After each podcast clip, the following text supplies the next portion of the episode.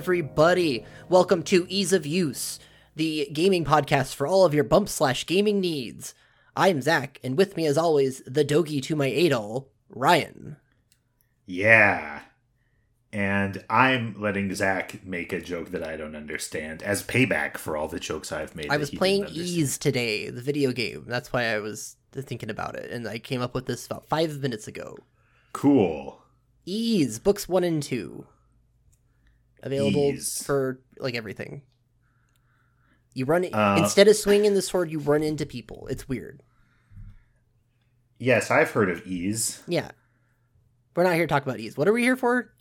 I came up with this... I just something about Zelda that I wanted to talk about.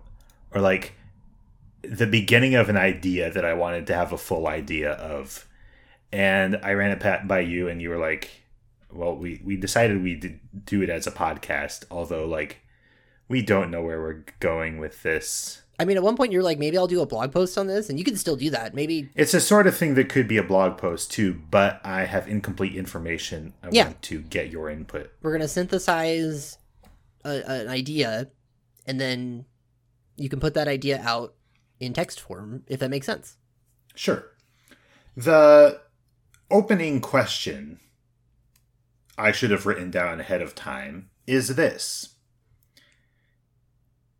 In different Zelda games, the idea of uh, the spirit world or the mythic layer or the divine, like divinities as characters, are accessible to differing degrees between games. Sometimes... there is a definite divine presence. Sometimes you're definitely occupying, like, you exist within the world of myth. Sometimes the divine presence is referred to, but not, you know, imminent. And uh, sometimes you are a person in, like, a quote-unquote modern world accessing the world of myth after the fact. And I think that uh, the... the people making these games may or may not think about it that way, but they make choices along those lines that contribute to the tones of the individual games. And so I want to kind of interrogate each of the games and see whether those choices, see whether we can correlate those choices to their effects. Okay, I think I follow. Uh, and I can do my best to input. Um... One thing we talked about beforehand when we were trying to figure out the scope of this was I said that uh, great fairies should be considered as divinities for this purpose. Yeah. That makes and sense. And that, it does make sense. Thank you.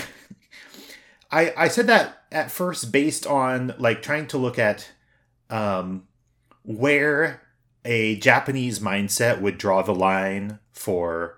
what is a divine or mythical character, um, which, of course, isn't clear to me. I don't have a degree in this sort of thing. Um, and I, I ran into an interesting problem.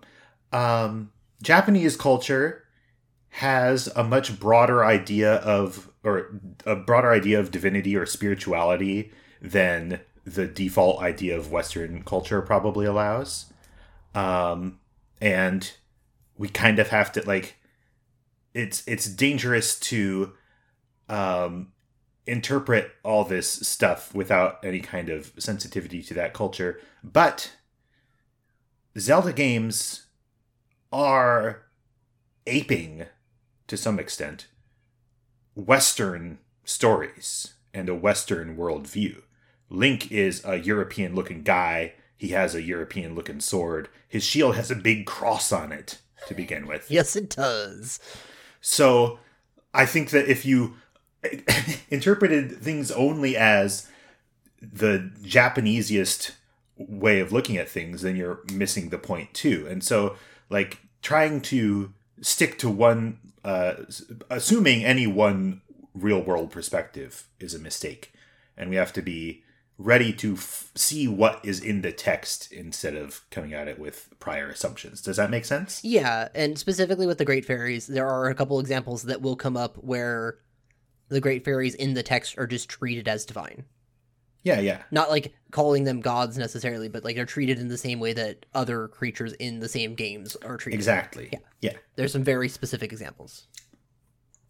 Um, I want, my notes are arranged going through the series in release order. Does that make sense to you? I also have my notes the same way. Okay. So looking at Legend of Zelda. Uh, Link um, is Christian. Yeah. Link is, well, he has a cross on his shield. Um, you find but, the Bible in L O Z. Oh, okay. Uh, I forgot about that. Which, I, this is all born out of my understanding, is that Japan, especially in, like, the eighties, and, like, in fantasy fiction, sure. treats Christianity as an aesthetic choice. Sure, yeah, yeah, yeah. Um,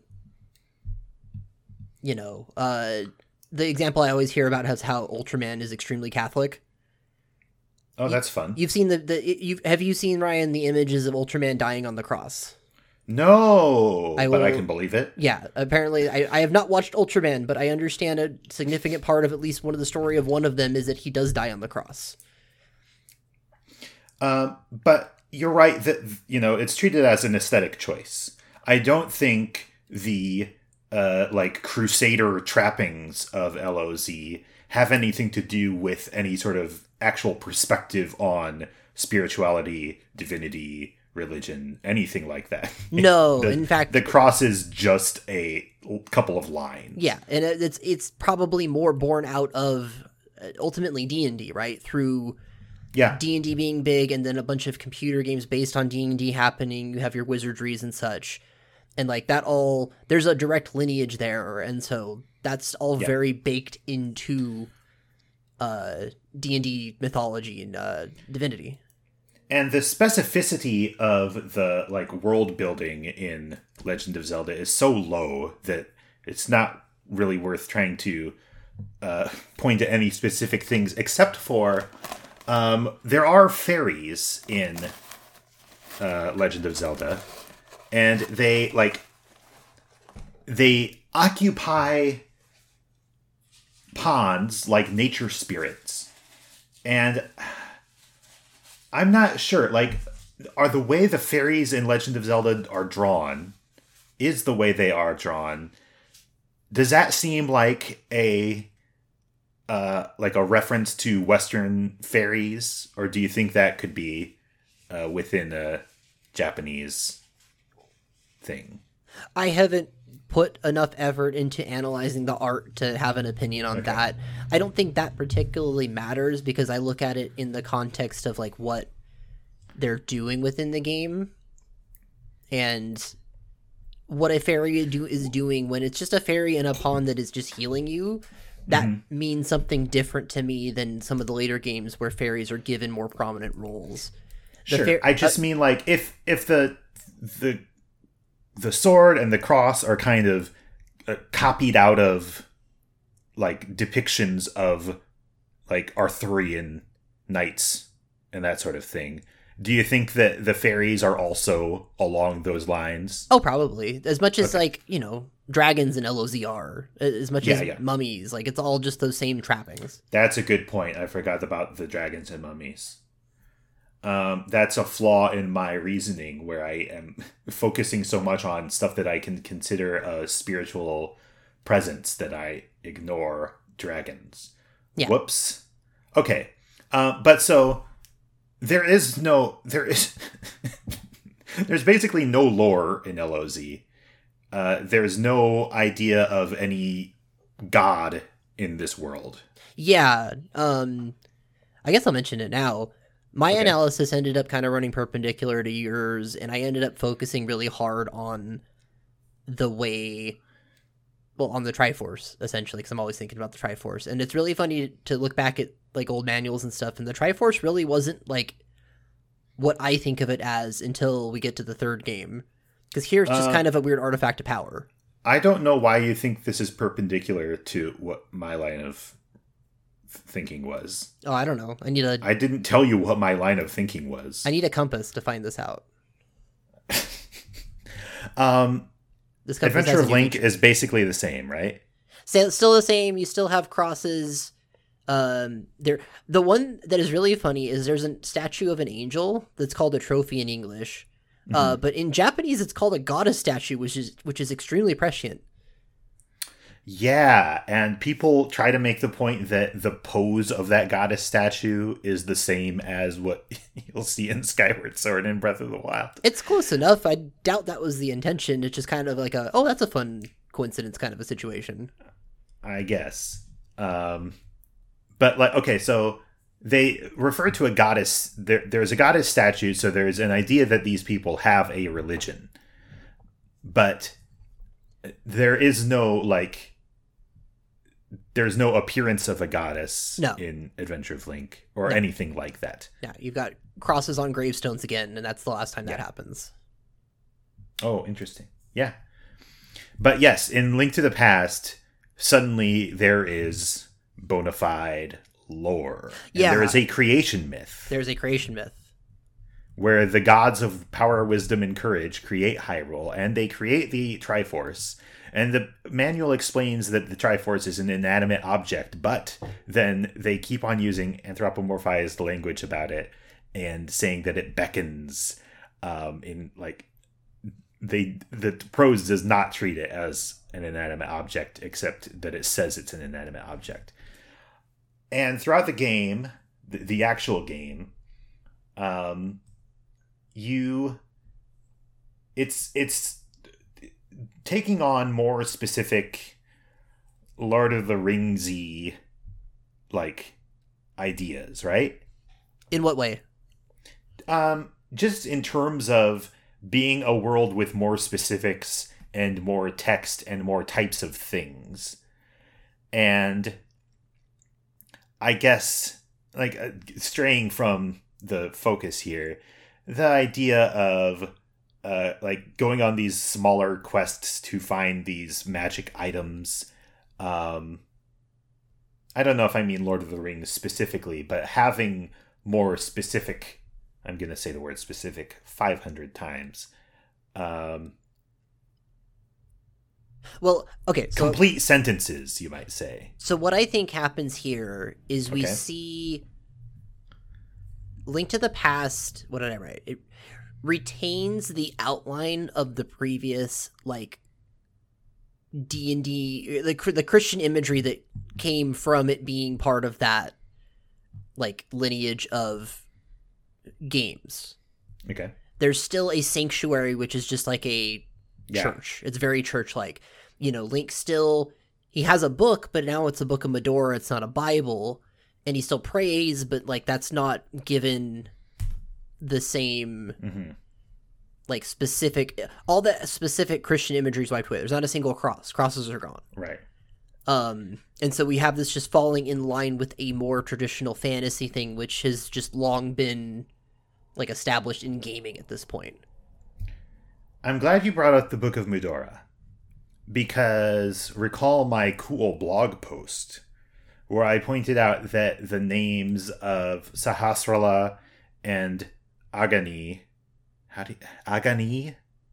What's his friend? The other Ag- Sahasrara? Oh, it's um, Agina. Uh, Agina. Agina. Agina. Are named after the Sahasrara and Ajna uh, chakras. And the Book of Mudora is the Book of Mudra. And these are, like, really basic uh, Hindu religious or mystical ideas. Mm. Um, and Aghanim possibly is, his name is taken from Agni, uh, the idea of fire, the god of fire, the sacrificial fire. It's, it's not a sure thing. Um, and so there are, like, instead of being, like, purely aesthetic references to Christianity, there are a few purely aesthetic references to Hinduism, which is interesting. Um, but I'm not as interested in the religion of yeah. the world as I am in the the presence or absence of a spiritual world within the game world. Okay. Um, I... Your adventures in A Link to the Past are n- mostly mundane, um, in that you're not meeting gods uh, until the very end. Um, you are meeting great fairies who are godlike in a way. They're like local nature spirits, it seems. Because they start to get dialogue and have like yeah. interconnectedness in the world, this is where I start to see that more as them being divine. Yeah, okay, okay. Now, I don't think we're quite there yet with this game, but we're close. Well, I think that in an Eastern perspective, the difference between the great fairies and the gods of power, wisdom, and courage might be a matter of degree more than of kind. I mean, maybe. Um, uh, it's not. It's not like. But that's what I'm. That's what I'm trying to interrogate. Right? But like, yeah, I, in this game, I don't think the game treats the great fairies with any more reverence than like the King Zora, or like the catfish. Um. Yeah, but in a in a Japanese perspective, I think that King Zora as a kappa kind of thing, or the catfish, I think that those could be considered minor divinities, or according to a Shinto way of looking at things. Maybe, maybe in this case, I just know that later on we're gonna get Zora who are characters, and it definitely mm-hmm. is not that. Um. That's a good point. But we we do, we wanna I, I wanna be able to interrogate each text on its own. Yes. Right? And so here the Zora are goofy kappa, but the King Zora who you meet has all the, you know, the drama of meeting the spirit of the woods or the spirit of the lake or whatever. Sure, you know sure, what I sure, mean? sure. Yeah. Anyway, at the end of this game, the spirit of the Triforce talks to you. Yeah, it does. And this is absolutely, like, for all intents and purposes, this is a theophany. This is God coming down to talk to you, right? Yeah, yeah. No, this is this is as divine as it gets, almost. Yeah. And so, my... My overall idea of Link to the Past is that this is uh, Link in this game is a mundane character living in what he understands to be a mundane world. And over the course of the game, he uncovers the mythic world. Yeah. He discovers that there are fairies lurking everywhere, but it's not like that was a baseline assumption when he woke up. Yes. Yeah, I follow you here. Yes. Okay. Do we have anything else to say about Link to the Past? No. Then, uh, going on to Link's Awakening, I kind of want to say that its theophany rating is exactly the same as Link to the Past. Um. Hmm. That's just trickier because by the end of the game, you, the player, I guess Link two, are kind of going on that... I guess it has kind of the same arc mm-hmm. in that you are thinking you have washed up on a real physical island, and over the course of the game you find out that, no, this is some extremely magical stuff that's happening here. This island is not real. It's a dream. We're literally going to meet the god that created this dream by the end of this game. We've been meet- Technically, we've been meeting them the whole game. We just didn't realize it, right? I mean, for me, the fact that it's a dream doesn't really enter to enter into my analysis for this purpose, uh, because it's still about the the world is looking mundane, and then you find out that there, or you gradually discover um you know some kind of magical parts. uh there's there's an idea that there are divine or spiritual elements beyond what you see. The the fact that at the end it turns out the whole thing was a dream, I don't think that really plays into the question of a spirit world in the way that I'm looking for. Okay. In that case, but, it would yeah. have a very similar trajectory to the previous game. Yeah. You just, you meet the god at the end. It's definitely and... a little more fantastical because there's just a lot more weird guys in Koholland. Yes. And it, it as more, things get yeah. weirder in these games, it's going to become more and more difficult to say whether we're talking like whether these things are weird to be to establish this kind of tone, or weird to establish that kind of tone, or weird to make the world seem more magical or less magical, or what? Yeah. In Ocarina of Time, the gods, such as they are, are here in the world from the beginning, kind of. Yeah. Um, and I mean the Deku Tree and Jabu Jabu, right? Yeah, exactly. These, and the, these and, are... Mm-hmm. I was like, and the Great Fairies. And the Great Fairies. This is where Although I... the Great Fairies, they, they stay hidden away, right, in Ocarina? Yes. Um, I think that, like, the way they're presented is different, but the fact that you have to crawl into little holes to find them, it's not like people are saying, I'm going to go visit the Great Fairy and get her to bless my stuff. That's true. Um, but these, uh, like, if you compare to the fairly Christian, like, idea of the spirit of the Triforce is a super Western-looking thing. Um, all the deities in the Ocarina of Time, from the local nature deities to the golden goddesses, seem much more Eastern um, in their functions. Is the Triforce a Western thing? I don't follow you on this one. Um, Is it just because that... it's like a magical wish-granting thing? I don't know that that's necessarily Western culture. No, I mean the presentation of the spirit of the Triforce in Link to the Past. Okay. When you enter into this room with, like, curtains, and oh, okay. the triangle talks to you, I am the spirit of the Triforce.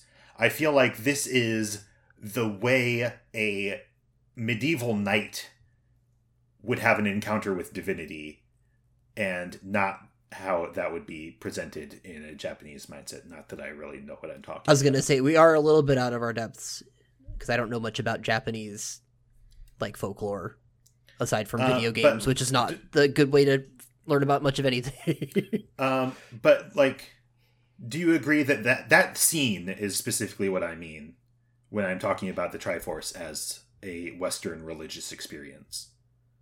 Okay. Because as of Link to the Past, that is what the Triforce is. Yeah.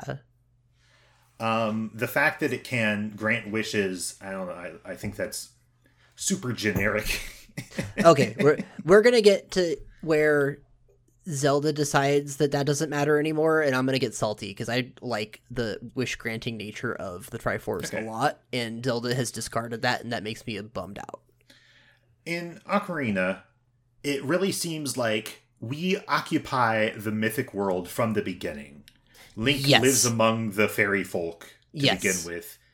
And um, this is the mythic world that uh, you have to, like, actively uncover in Link, in Link to the Past. Yeah, you were just in it from the get-go here. You were interacting and, constantly with fantastical elements. Yeah. That, yeah. Okay.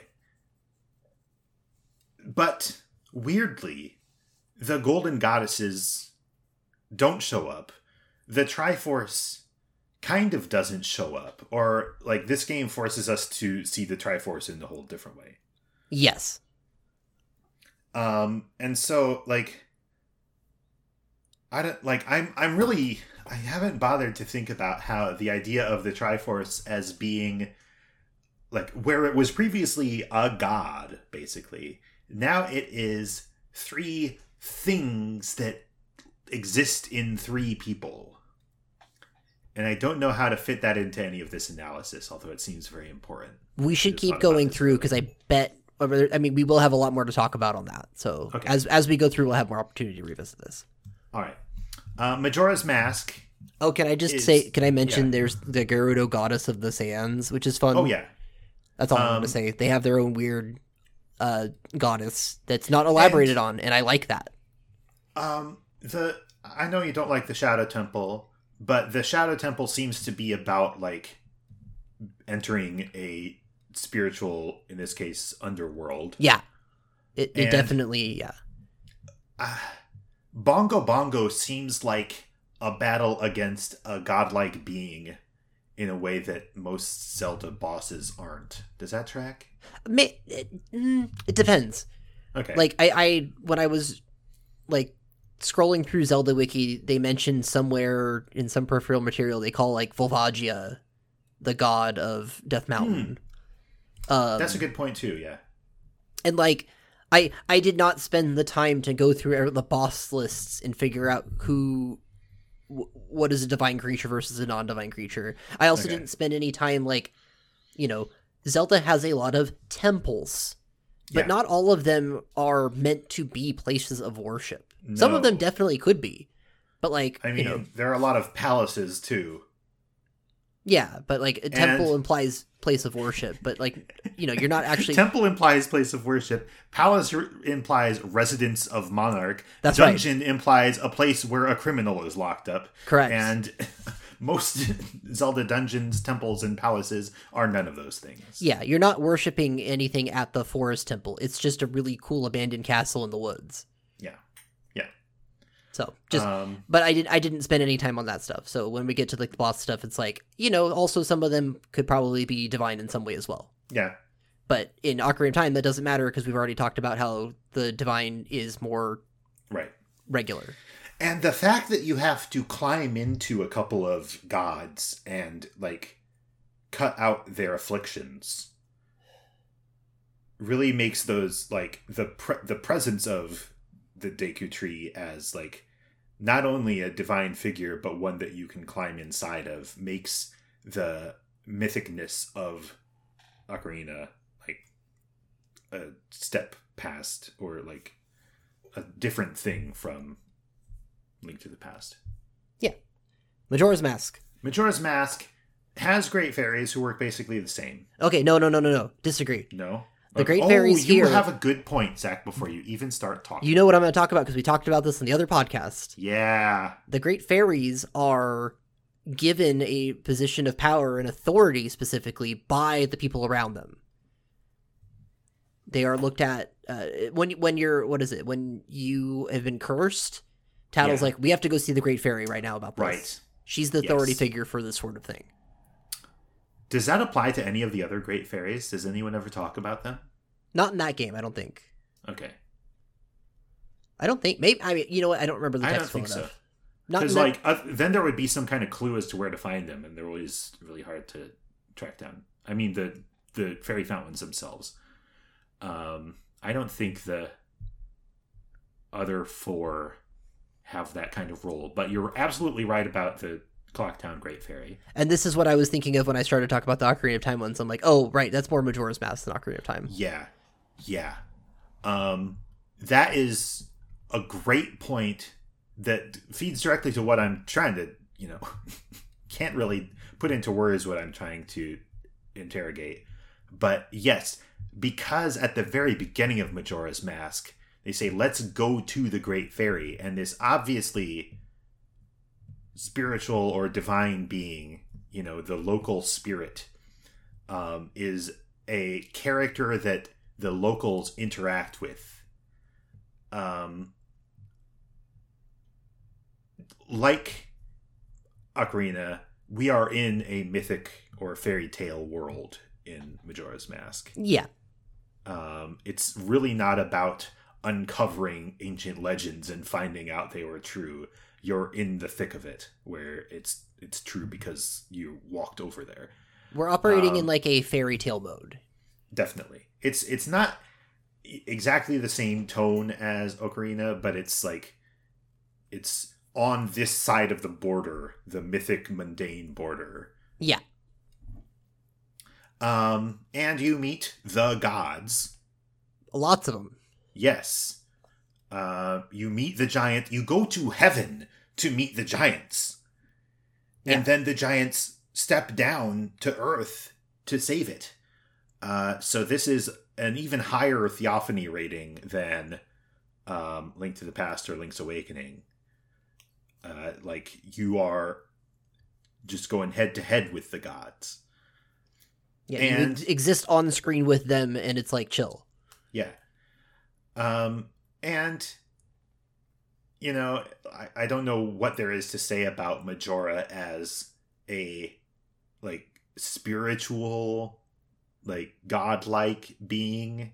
It's really not clear, except that you you do kind of go to a, another heaven place to interact with Majora. So who knows what that means. I mean, that's all so intentionally ambiguous anyway that it's not yeah. really worth getting into. You have, yeah, you have the, the giants, you have the imp. Uh, the masked man we kind of talked about could be interpreted as like an otherworldly force. Yeah. Um, the manga calls Oldowa the Deku god. Oh, yeah. Uh, there's a fierce deity. Yeah, and... Okay, I didn't incorporate that, because I always think of fierce deity as kind of a weird quirk of translation. You yeah. know what I mean? It It is, but I do want to throw it in here when we're talking okay. about it. I always um, like the idea of the fierce deity as being some kind of counterpart entity to Majora. Even though that's not supported at all by the text, that's entirely fanfiction brain, but I yeah. do like it a lot. Uh, I don't have the brain power right now to start trying to think about what the fierce deity is, but it definitely adds to the position of Majora's Mask as being the one where the mythic world or the fairy tale world is right there. You are yes. in it. Also, in Majora, we, despite all of this, in Majora's Mask, we do get like an oblique god mention that's not in uh, uh, in oh, Belishan, yeah. uh, because they always talk about the goddess of time. That's just the goddess that they worship around here. That's a good point. Um. Yeah, and that would be a that's on the other side of the that's evidence in the other direction, right? Um, well, I think it's just like it's very similar to Ocarina of Time, where we have mentions of the three golden goddesses. Yeah, yeah. Yeah, it's, um, you have like different tiers of divinity here, where you have like yes. the ever-present divine entities, and then you have the far-off conjectural divine entities. Right. Yeah. Okay. It's, anyways. Oracle of Seasons, Oracle of Ages. The you get Mako Tree. Yeah. Which is just another one of those things. Uh, um, I thought like I had almost nothing to say about these games because I, I don't remember them well enough. What I wanted to say is I really like uh, the oracles are suspicious for being divine here. Yes, yes. The oracles themselves, the three ladies. Um, but also if that means if they're divine, then like Zelda is divine in the same way. Um, well. I really want to avoid, unless you are you're talking about Zelda's appearance in these games. In these games, okay, um, because I, I I don't want to bring any outside of this game information into the analysis of this game. Or I'm glad you said that because I keep wanting to bring something up that I'm not going to bring up on the podcast. It's fine, don't worry about it. Okay, um, why do you say that Zelda must be divine? Because she is critical to the ritual? Yeah, because the okay. ritual is entirely about we need to seal off these oracles, these seemingly divine people, to get to somebody who's greater than them, the princess. Okay, I don't remember any of this. That's all the linked games stuff, where you have to, by causing problems, Kuma, Koma and Katake light two fires that have evocative names that I don't remember. Oh yeah, there's the flame of despair and the flame of it's like a synonym for despair. It's or it might be destruction and despair actually. Something like that. Um but they uh so but Zelda is around for part of I don't I, And so and so are the oracles. They're people yeah. but they're they're given this higher degree of divinity than the people around them. That's right. They They kind of seem like, um, oh, there must be a better, there, there's a good example, um, but it's not springing to mind. But like, these are possibly uh, avatars of their namesake goddesses who yeah. don't know about their own nature. And from like, their perspective, they're mundane ladies. Maybe they know to like some extent, but they don't know how much. Um. Possibly. I really got the impression from one of them that maybe Din has no idea that she's the Oracle of Seasons. I don't remember the dialogue well enough, but I definitely... Okay. My my memory of it is that they are they have more of an understanding of it than, say, the sages in Ocarina of Time, who are often, okay. like, blindsided by, oh, I guess I'm a sage, it turns out. Okay, cool. Mm. Uh, that's a... I'm glad you brought that up. That's going to be important later. Anyway, I I feel like... It might all be a moot point because I don't think Oracle of Seasons or Ages ends up having a really strong, like, putting their foot in one camp or the other for the purposes of what we're talking about here. Yeah, agreed. It's just really generic fantasy stuff, and the fantasy stuff is sometimes surprising and sometimes not. They are often inconsistent games because they were developed piecemeal. I have three question marks under Four Swords. There's nothing to talk about Four Swords. Let's move on to Wind Waker. Okay. Um, the okay, Wind Waker is seems like a turning point for this kind of analysis because Cyclos and Zephos are introduced as gods that you just meet. Yeah. Right? Yeah. These are just Okami gods that show up. And I remember thinking, wow, I'm meeting the, these gods. However, the overall tone is more like Link to the Past, uh, or like it's even it's even further in that direction than Link to the Past was, because this is definitely a world where the there was a, a world of myth, and you know a, a world where the gods interacted with the world, but that was a long time ago, and we are firmly in the mundane world now. I mean, from the perspective of Link. And the people that most of, well, the, the the humans in the setting, yeah. Well, and that's what I mean. Like that, if I'm trying to identify what the tone of the game is, yeah, then Link's perspective is when a when a boat starts talking to him, he is surprised. Yes, he's not. He doesn't know that he lives in a magical world. He's going to find out. Yeah. On the other hand, it seems like anyone could meet Cyclos and Zephos. Or is there... Do they have some line about how only people who are the Chosen One can see them? No, but nobody else talks about them. Yeah. Uh, Valoo and the Deku Tree are like... Well, Valoo is a, a god character in the, like, local spirit sense who is accessible to everyone. You can, like, he he's a big part of the local culture. Um, whereas Jaboon and Deku Tree are obscure. They have to be discovered. They're more reclusive, yes. Yeah.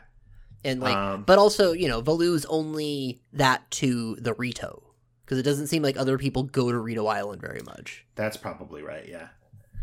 Um, so maybe slightly more uh, mystic, mythical than Link to the Past in this sense, but only slightly. They're like the fact that you enter the frozen past, that you actually go back in time to yes the mythic world, I think is what makes it so far in that direction. And the whenever the golden goddesses are invoked, it's they're talked about as like abandoning their creation, right? Yeah, yeah. Um, they they told the humans, go up to the mountains, we're going to cover Hyrule in water, and then they peaced out. Don't call us. Yeah. And the great fairies of this world are, like, redesigned to see more, like, distant from normal experience, right? Uh, I guess so. I don't have a good memory of the great fairies in this game. This, this is the one where they have four arms. Okay, but there's also the queen one there.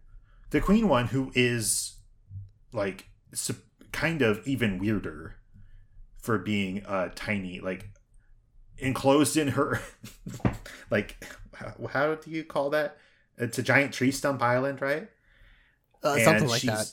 A little girl with a doll of a great fairy. That's, like, where the queen fairy in Link to the Past was just another fairy, or a fairy with even more flowers on her head. uh, these fairies are supposed to seem weird and alien. Yeah. And otherworldly. Is there anything to say about Four Swords Adventures? No, but I do want to go backtrack to Four Swords for a second just to point oh, okay. out that the fairies in the Four Swords games, in, including Minish Cap, we're about to talk about, they're all, like, themed after different, like, insects. Yeah, yeah. Which is cute. Yeah. That's not, not material to the conversation. I just think it's cute. I, it's and cool. It's like the Great Mayfly Fairy. Like, that's pretty, that's cool. It, it's cool, and I think that, like, it's actually germane to this discussion to trace the different versions of fairies, because a fairy design apparently gets picked up for a while, and then some game says, oh, we like this one but not that one, uh, where Ocarina of Time obviously introduces fairy as gigantic laughing woman, like really flamboyant. Uh, Four Swords goes back to fairy as demure woman with wings, right? Yes, definitely. Wind Waker backs off of that, goes to fairy is weird alien. Yes. Four Swords Adventures goes back to, no, lady with butterfly wings. I think, yeah, it's still butterfly wings. I don't remember if they use the mayfly thing in Four Swords Adventure, but it doesn't matter. It's still, it, it oh. Well, and one of these has them oh, no, they, change. They might... I was looking at this, which which game was it? Four Swords Adventure, I think, actually has Wind Waker style fairies. I think that's right. Okay. I think that's where they, they use the weird aliens. One of them, that Four, game... Four Swords has them change from uh, Butterfly Lady into um, Ocarina. In uh, sorry, in Four Swords Anniversary Edition. Oh, okay. Uh, to resemble, they say, the Great Fairies from Majora's Mask, according to Zelda Wiki. Okay, uh, I believe it. I guess it's been a long time since I fired that game up, so I don't remember. Um, uh, aesthetically, uh, yeah. the Four Swords Adventure specifically is a mess. Oh, okay. It's it's just it's a bunch of Link to the Past stuff, and then some like Four Swords slash proto Minish Cap stuff, mm. and then a bunch of weird Wind Waker stuff in there. It's a mishmash. It's like hacked together in some ways that is actually kind of appealing when I talk about it. Not doesn't sound appealing to me when you talk about it. It's like appealing in the way that a ROM hack is appealing. You know what I mean? Oh, okay. Um, Minish Cap. Minish Cap. Okay. The Minish are right on the edge of being kami figures. It really seems like we're supposed to interpret them as the spirits of the land, and therefore like semi-divine, but then you meet them and they're just like guys. So it's weird because there's like two different like flavors of Minish. You have the ones that are just guys, the ones okay. that are just out there living in the world, helping making shoes. Uh, but there's also ones that just ascend to heaven at the end of the game. Yeah. Yeah. Like they go to actual heaven at the end. Like, uh, let's just say uh, uh, the guy on your head. Um, Eslo. Eslo. Uh, he like... becomes a cool sage again, and then walks into the door to heaven at the end of that video game. Like it's Kingdom Hearts or something. Is there any, are there any features other than the Minish to diagnose how present the spirit world is in this game? I mean, possibly the whole point is that you're traveling between the mundane world and the spirit world whenever you get smaller, get big. I don't think so. There's not really any other weirdos in this game. Hmm. It's all, everything else is very mundane. Okay. That's interesting. But like everything else is very mundane, but you're in the world of the small folk so much of the time that it's not like a mundane game overall.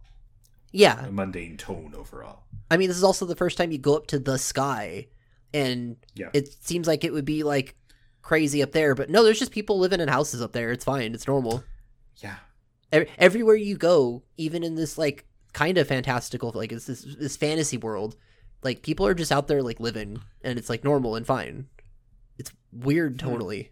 Yeah. Huh. I'm worried that I'm not going to reach a satisfying conclusion by the end of this discussion. We have like ten more games to talk about. We got plenty oh of time. Gosh. Okay. Uh, I haven't played Twilight Princess, so you tell me. Okay, Twilight Princess is a mess, and this is where things start to go uh, sideways. So, Twilight Princess, where do we start? The we're given the three golden goddess story again, uh, but we're also given that there are these weird nature guardian spirits, these light spirits, uh, and there are four of them, and they're named after the four regions, which is the where we first get Faron, Eldon, Lanayru. We also get Ordana, which has not made a reappearance. Um, that is a land to the south where Link starts the game out in, which is like a rancher territory. Uh, the light spirits are like, they look like fauna that you'd find in their respective regions, but like really weird and warped and huge and... Like, they're they're basically godlike beings, right? Extremely godlike be- okay. beings, yeah. And over the course of the game, like the first half of the game, you were like freeing these spirits from the corruption of the Twilight and okay. helping them reassert the light over Hyrule. Now, um, before you get any further, let me ask. When, when you talk to N P Cs in like Kakariko Village or whatever, do they know about these light spirits? Basically no, by my memory. Okay. There's like one character who is, well, there's a group of characters in the game that are kind of like Link's crew that for like the back half of the game where they're kind of like this weird adventurer crew that don't get okay. as much personality as they deserve, but there's someone's in there. And I think one of them knows about these guys. Okay. He's like, a, he is a shaman. Who initiates you into the knowledge of these light spirits? So the other half that is the, the Twilight Realm, which is this other world that exists in tandem to Hyrule. Uh-huh. And it is currently like superimposing itself over Hyrule. Okay. And you are imprisoned there and turned into a wolf. And you are freed by Midna, who is actually the princess of that other land. Uh, spoilers. And... you return to Hyrule, and one of the light spirits just shows up to heal you and okay. gives you the quest and gives you uh, the tunic.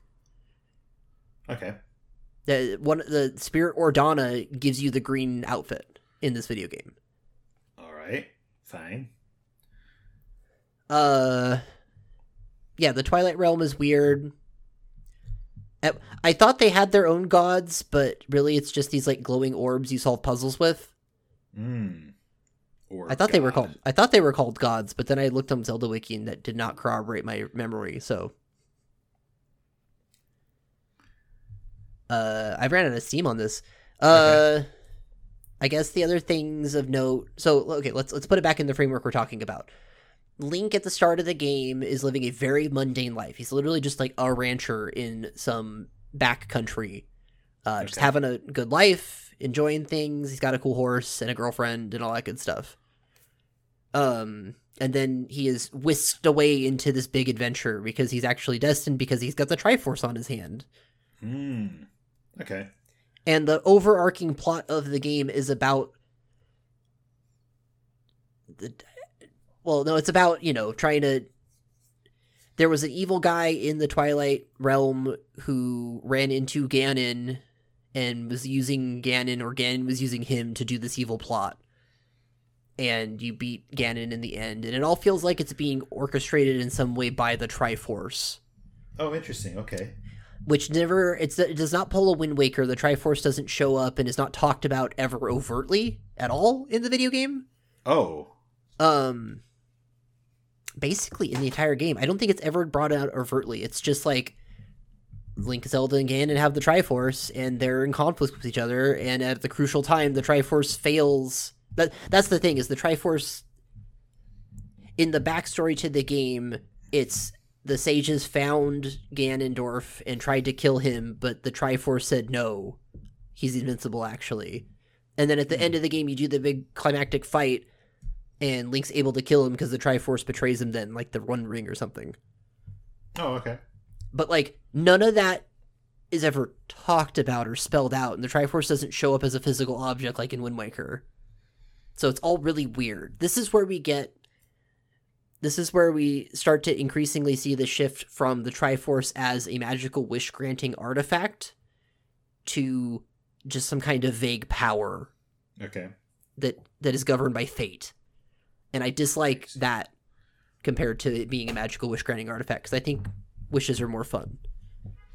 It's possible that wishes are more fun. Uh, other pertinent things... Uh, there is a single great fairy in this game. Oh, just one. Wow. Okay. Uh, and she's at the bottom of a pit of, I think it's only fifty trials, but it's like a pit of one hundred trials situation. Oh. Huh. Uh, she's also the nudest she's ever been. It's very funny. Mm. Um, but that's the only one. So, but extremely like a magical creature in this, a, a divine creature in this. Okay. Um, so that's it. Yeah, it's it's a mundane world that is having a lot of divinity thrust upon it very suddenly, is how I would describe it. Okay. All right. Well, that's... Thank you for explaining. I'm glad I've played that video game. um, Phantom Hourglass. The thing is, Phantom Hourglass is... a direct sequel to Wind Waker. Do we even have any others on here that we can call direct sequels? I guess Majora's Mask. Okay. Tears of the Kingdom, Ryan. Tears of the Kingdom. Well, wait, wait. We are not there yet. Um, this is... I. Uh, this really plays into something else I was thinking about that I forgot that Phantom Hourglass fit into this. Um, the thing is... with Phantom Hourglass, it's, it, you know, like, it it doesn't really rely on Wind Waker, right? It's not like, I didn't play Wind Waker, how am I supposed to know what to do in Phantom Hourglass? A guy is on a boat, that's all you need to know. Um, and I think within itself, we can kind of ignore the weird windfish dream thing that Osius does at the end, right? Because the game tries to have it both ways. Oh, you were only gone ten minutes, but also uh, Linebeck is real and you still have the thing at the end. So, like, it is it is real. It's not like they're saying, ah, it was actually all fake. They're saying it's ambiguous. Do you agree? You don't care about Phantom Hourglass. Not especially, but I, I don't see this being as any different than uh, Link's Awakening, I guess. No, I think you're right, except that... But Link's Awakening also does this. The... Okay, I, let's let's back off of all of that. The... The presence or absence of a spiritual world, the... existing within or without the mythic frame, I think it, I think it actually is affected somewhat by being before Wind Waker, because, or after Wind Waker, because Link has entered the divine, or the, the mythic frame. And, like, you can't surprise Link any longer with... well, now there is actually this thing. Now there's actually this thing. Like, he's already got the sword in his hand. He's ready to, uh, you know, f- see monsters and find out about gods and that sort of thing. Am I making any sense? I think so. Okay. I don't remember Phantom I, Hourglass well enough, but yeah. I, I, I'm going to get back to this when we do more direct sequels. Okay. Well, let's move on to the next direct sequel then. Okay. Spirit Tracks. Spirit Tracks, although it's kind of a direct sequel, I think it ends up being an, an uncovering the mythic world game, because you find out that there's all this myth in the new train world. Yeah, uh, but that comes really quick. It does come really quick. You get that reveal really quick. But... Uh, like, it's not a baseline assumption of, like, knowing about these Locomo spirits and the the backstory of the world isn't something that Link knows when the game starts out, right? No, not at all. Like, And when the tracks disappear, it's like, why would they disappear? What's going on? It's not like, uh-oh, we better check on the thing. Or maybe it is. I don't remember. I don't think that knowledge is exists in that same way, other than people kind of vaguely knowing that, hmm, when stuff like this happens, we should probably go check out the thing. Okay. All right. I don't know enough about Spirit Tracks, and I know you no, don't care enough about Spirit no, Tracks. No, I want to talk. I just, oh. I, I, I got to bring up again, the Locomoves are angels again. Oh, yeah. Where they literally ascend to heaven at the end of that video game again. Like That's the Minish did. Uh, there's this, like... I did write here that the Locomoves seem to be closer to gods than sages. Yeah. I, okay. I, I, I keep calling them angels when I write notes. Because they literally That's ascend. A good... A good way of looking at it, I think. Anything else to say about Spirit Tracks? No. Uh, tell me about Skyward Sword. So Skyward Sword presents the a slight alteration to the creation myth that we knew before. Okay. In that the three golden goddesses came and did their thing, left the Triforce, but they left another god behind mm. to like. help with that, because it seems irresponsible to just leave a magical wish-granting artifact around. Uh, and that's the goddess Hylia. Um, I wrote here that she's a lesser goddess, but it's not really established that way, necessarily. That might be me reading into it. She seems to be lesser than, like, the way you tell it, if she's created by the golden goddesses, then she would be seem to be less than them. I'm I'm struggling to remember if they say they created her or if they just left her. Hmm, but, like, okay. I mean, it could be, you know, there's a lot of mythology where that distinction doesn't necessarily matter. I mean, it, it, there is, but, like, possibly the, the text here has something to say about that. And I and I just don't remember at this point. Okay. But the, suffice it to say, she is left behind, and she is, like... You know, she's the lady that Zelda is later reincarnated from, right? Mm-hmm. Zelda is a reincarnation of Hylia in this the, the, the Princess Zelda that exists in this video game, and she's and given that divine. She's given like quite literally the divine power of a god. Sure, and that's a theme that had been present in like uh, Minish Cap, for example. Minish Cap is all about how Vaddy's trying to get the light force from Zelda in that game, which is just some kind of like undisclosed divinity, like divine power, and this is just doing that same thing. This is where Zelda is veering towards right now mm-hmm. in Skyward Sword. Um, but the the three golden goddesses don't show up at all; they're gone. Um, the Triforce shows up and is used to do a wish at the end of the game, which is all I ever want. that that wish is literally just to squish demise. They just squish okay. him to death. It's it's very comical how like that scene plays out, because it's literally just drop an island on him and he's good. We beat him. Except no, now he's attacking from the past, so we have to time travel and beat him there in a cool battle. So that's a good idea. Um, also in Skyward Sword, you have four dragons, who are Faron, Eldon, Lineru, and Levias. And, and go ahead.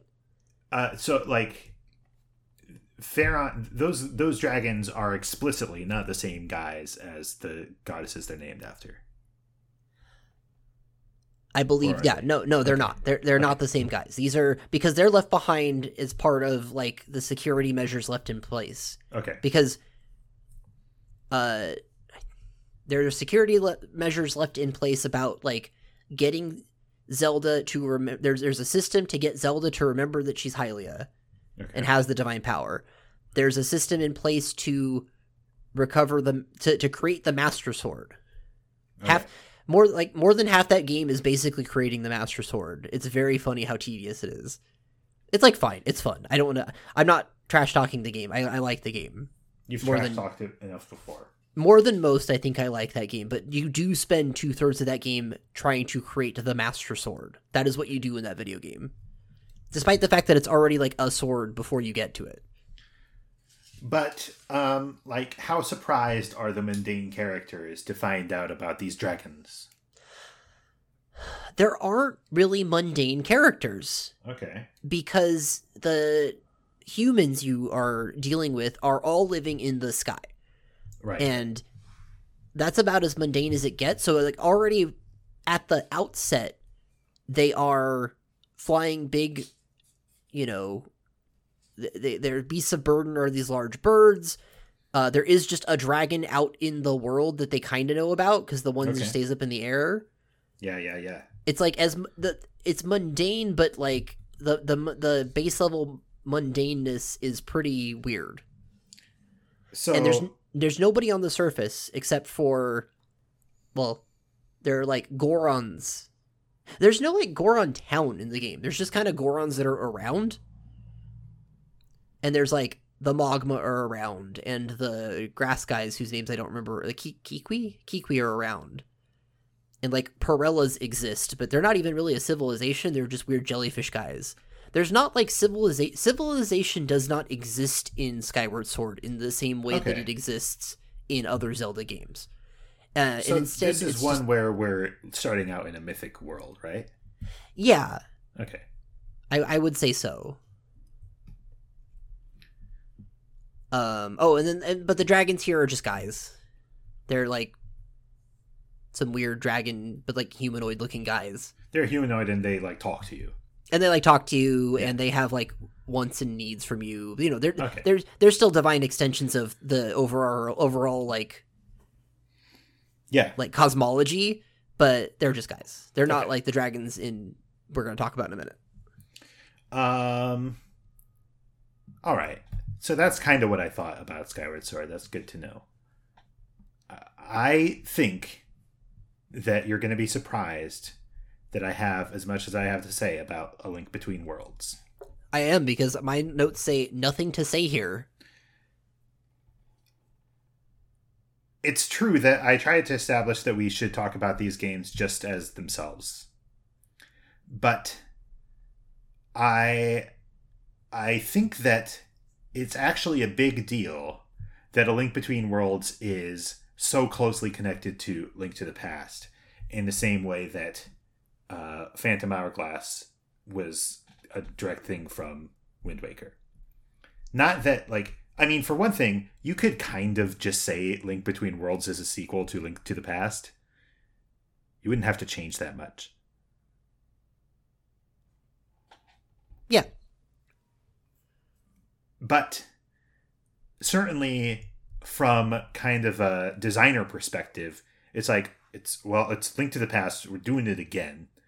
Um, and I think that affects the tone quite a bit because there are all the same trappings of like mythicness and the spiritual world as there were in Link to the Past. But the game assumes all of those things. Uh, it's, it's, di- I think it's a third category from uncovering the mythic world, or like if you have phase one, you're in the mythic world. Phase two, a little while later, you have to go back and discover the mythic world. Phase three, we are in a post mythic world society, but we, we just assume it's there, right? All this stuff does not surprise us anymore. Does that sound right? That would put this in the same category that I would put Phantom Hourglass then. Yeah, yeah, exactly. Um, By the nature of being a sequel where we've already gone on the journey and understand, we have, right. a, have a deeper understanding of the divinity of the world around us. Like, we are walking in at a, at a higher level of enlightenment, so to yeah, speak. Yeah, and The what's funny to me is they don't need to do that. It doesn't need to be a sequel or a like quasi remake the way Link Between Worlds is to have that kind of tone. And yet it seems that when you do that sort of not resetting everything, but moving on from having discovered the mythic world, there's nowhere else to go but into this like thoroughly modern world where, yeah, of course there's great fairies. Yeah, of course, there's the Triforce. We know all this. And because, like, you can't assume that the player knows this, but because the developers know this, and because the characters know this, now the world knows this. And so the game world is in this kind of blasé, I already know all this stuff mode. It does kind of, that is kind of reflected in the dialogue and like stuff in the game, that people kind of are just aware of that. I mean, isn't it like yeah. you go into the castle and there are like murals explaining the plot of Link's, mm-hmm. Link to the Past? Yeah. Something as if like it's that. Like, it's a thing that people just know. So yeah, it is kind of a post-mythical society in some ways. Um, and the impact of the wor- spiritual world is toned down a lot, um, is what I wrote there, but that's putting it mildly compared with what I'm now discovering about uh, A Link Between Worlds, that it's like that third phase. Okay, now we have to talk about Triforce Heroes. The, no. Okay, now we have to talk about Breath of the Wild. Uh, okay. Do you want to go it, first? Um, you go. You go first. You go first. Okay. So there isn't quite like Link in this game isn't a normal guy who is initiated into a mythic world, but the world that you like, Link is arguably from the mythic world that no longer is around, and he enters a world. I, I say world too much. He enters Hyrule, where the mythic world is forgotten, and the great fairies are all hidden away. And the great, the great fairies in this game, I'm going to interrupt, yeah. are explicitly on par with gods. Yes, because yes. they are given the same slot as uh, the horse god guy, uh, Mal- yeah. Mal- Malanya, Malanya. And uh, so, so I, I think stri- it's fair to th- say that all along the great fairies were basically god-ish. Yeah, that's most. Uh, evident here. Yeah, definitely. Um, and th- I'm not sure. I, I'm noticing this a lot in Tears of the Kingdom, which we're not talking about right now. I'm not, but I think this might have been a thing in Breath of the Wild, that people would refer to Hylia the way that we refer to God in the United States. You know what I mean? Yeah. Um, thinking, thinking, thinking. Yeah, no, no, no. It's it's that is Hyrule has largely become a monotheistic society, whereas previous games, not that previous games have gotten very into it, but the the divinity I, in previous games has been very widespread, and here it has uh, uh, become centered around one entity. I don't want to say that it has become monotheistic, because I think that. Um,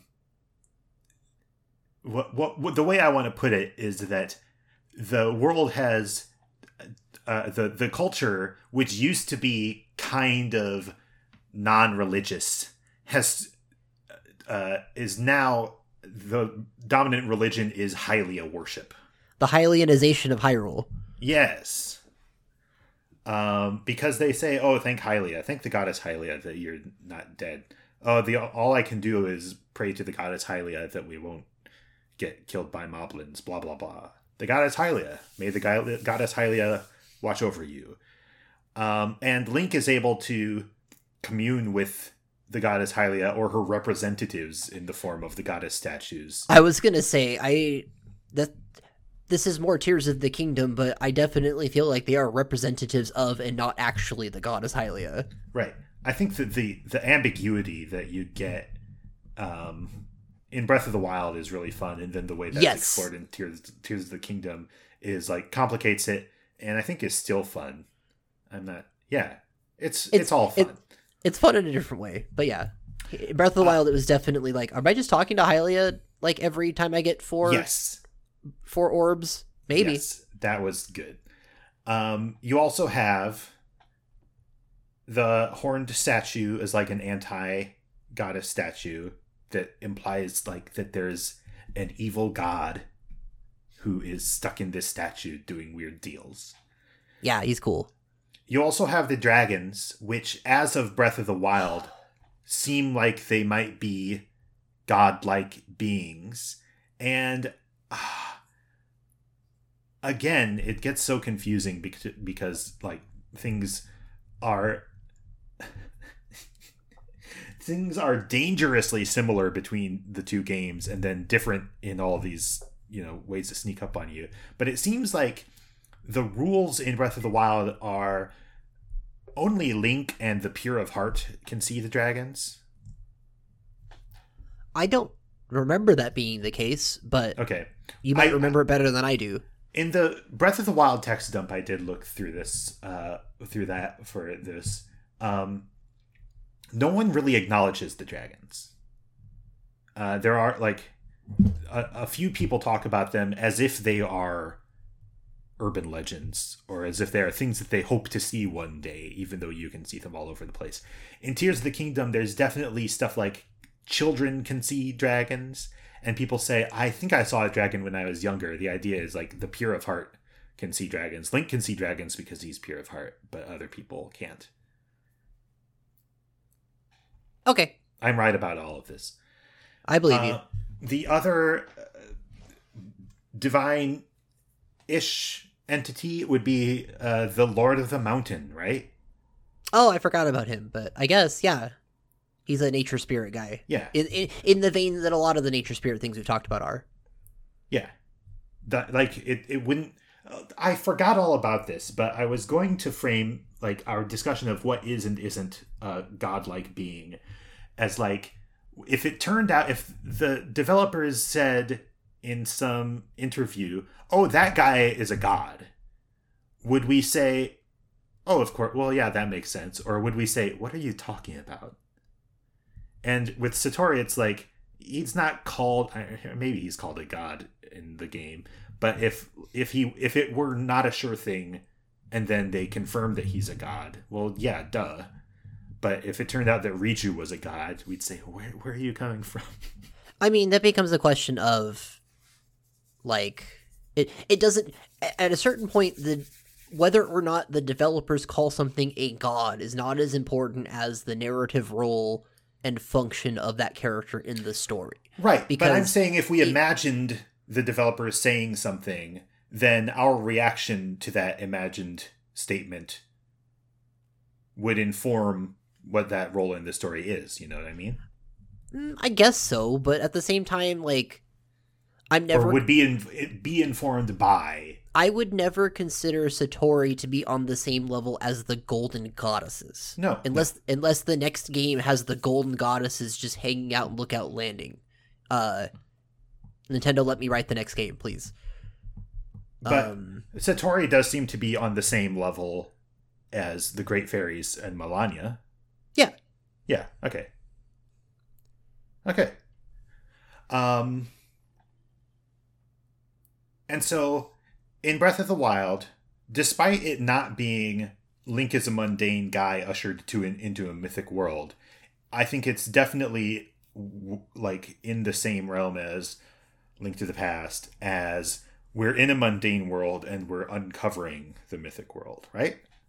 Yeah, that makes sense. Okay. And like Link in the one hundred years ago, Breath of the Wild was already kind of indoctrinated into that in a minor way. Yeah.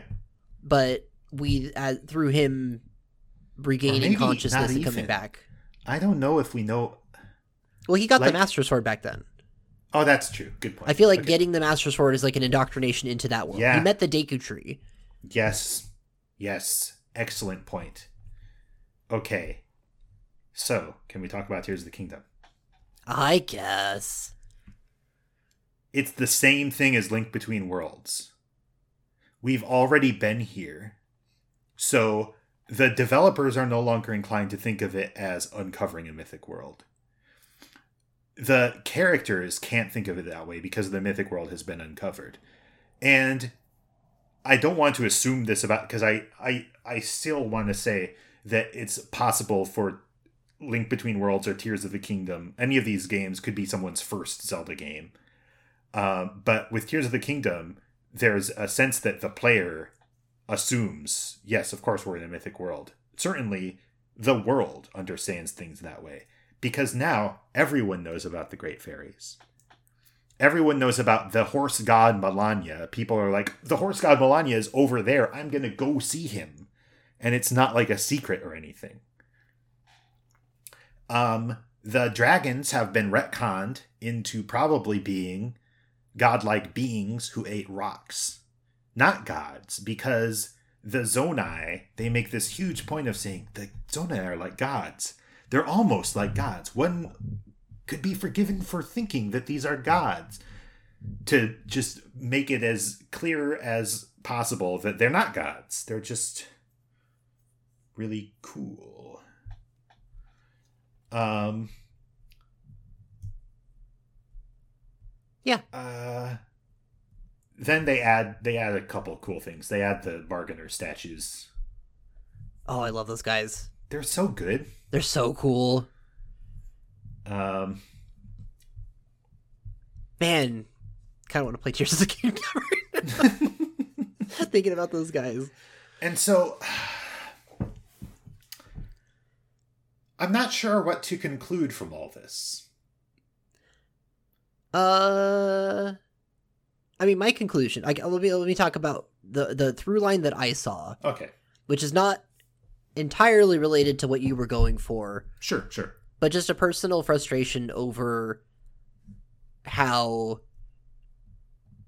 I really liked the storytelling you got to do when it the, the the plot revolved around everybody trying to get their hands on a magical wish-granting artifact left behind by the gods that are now gone. Yeah. Like, that's the last piece of true divinity that's left in the world, and it can grant wishes, which is just fun, and fun for narrative reasons. Mm-hmm. And Zelda...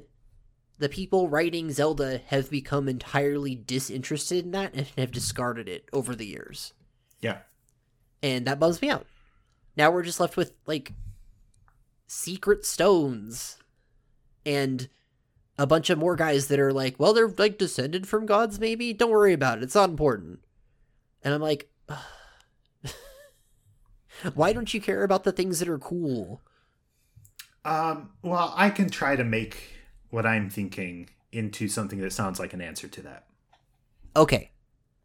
As we've seen, like, okay, the within the world, the chronology is necessarily thus. There is the time of myth where, you know, gods are in the world and it's just understood and the world is young. And then there is this modern era where the, uh, all that mythic stuff is in the past, waiting to be uncovered. We're mundane people, but we can find out that fairies and stuff are real. And then there's the postmodern world, where of course fairies and stuff are real. We're like, we we've been digging up this stuff for a while, where we don't find it as surprising anymore. And that's that can be fun. Like I, I like a lot of the aspects of that that come up in Tears of the Kingdom, where everybody's yeah. kind of like, yeah, I don't know. They're- Malanya and like yeah the dragons, it's fine, it's chill. Yes. we're all just we're all just cool with that now. That's just the world state. But what what did we see when we went through chronologically or in release order? You can tell this story in any order you want. You can pick up in any place. And so when they make a new game, they can say, well, we're going to do it in act one, or we're going to do it in act two, or we're going to do it in act three. And so I don't think that they have necessarily abandoned any particular level of myth or any particular specific story. They can always go back to telling a story about the Triforce as the cool wishing object that you're so enamored of. I hope Be- so. Because the world is flexible. Yeah. I hope they get back there. Games. It's all made up. Yeah. I, I would like to see them get back there, but also, you know, th- this is also me saying I will hope that they scope the next game a little smaller. uh, yes. Well, I I honestly don't have any desires for the next Zelda game. I want people to make games and have fun doing it, and the people making Zelda games, assuming that people make more Zelda games. Why would I assume that they do that? Because it's profitable? Because I mean, they made a zillion dollars. People should make the art that they want to make and tell the stories that they want to tell. Yeah.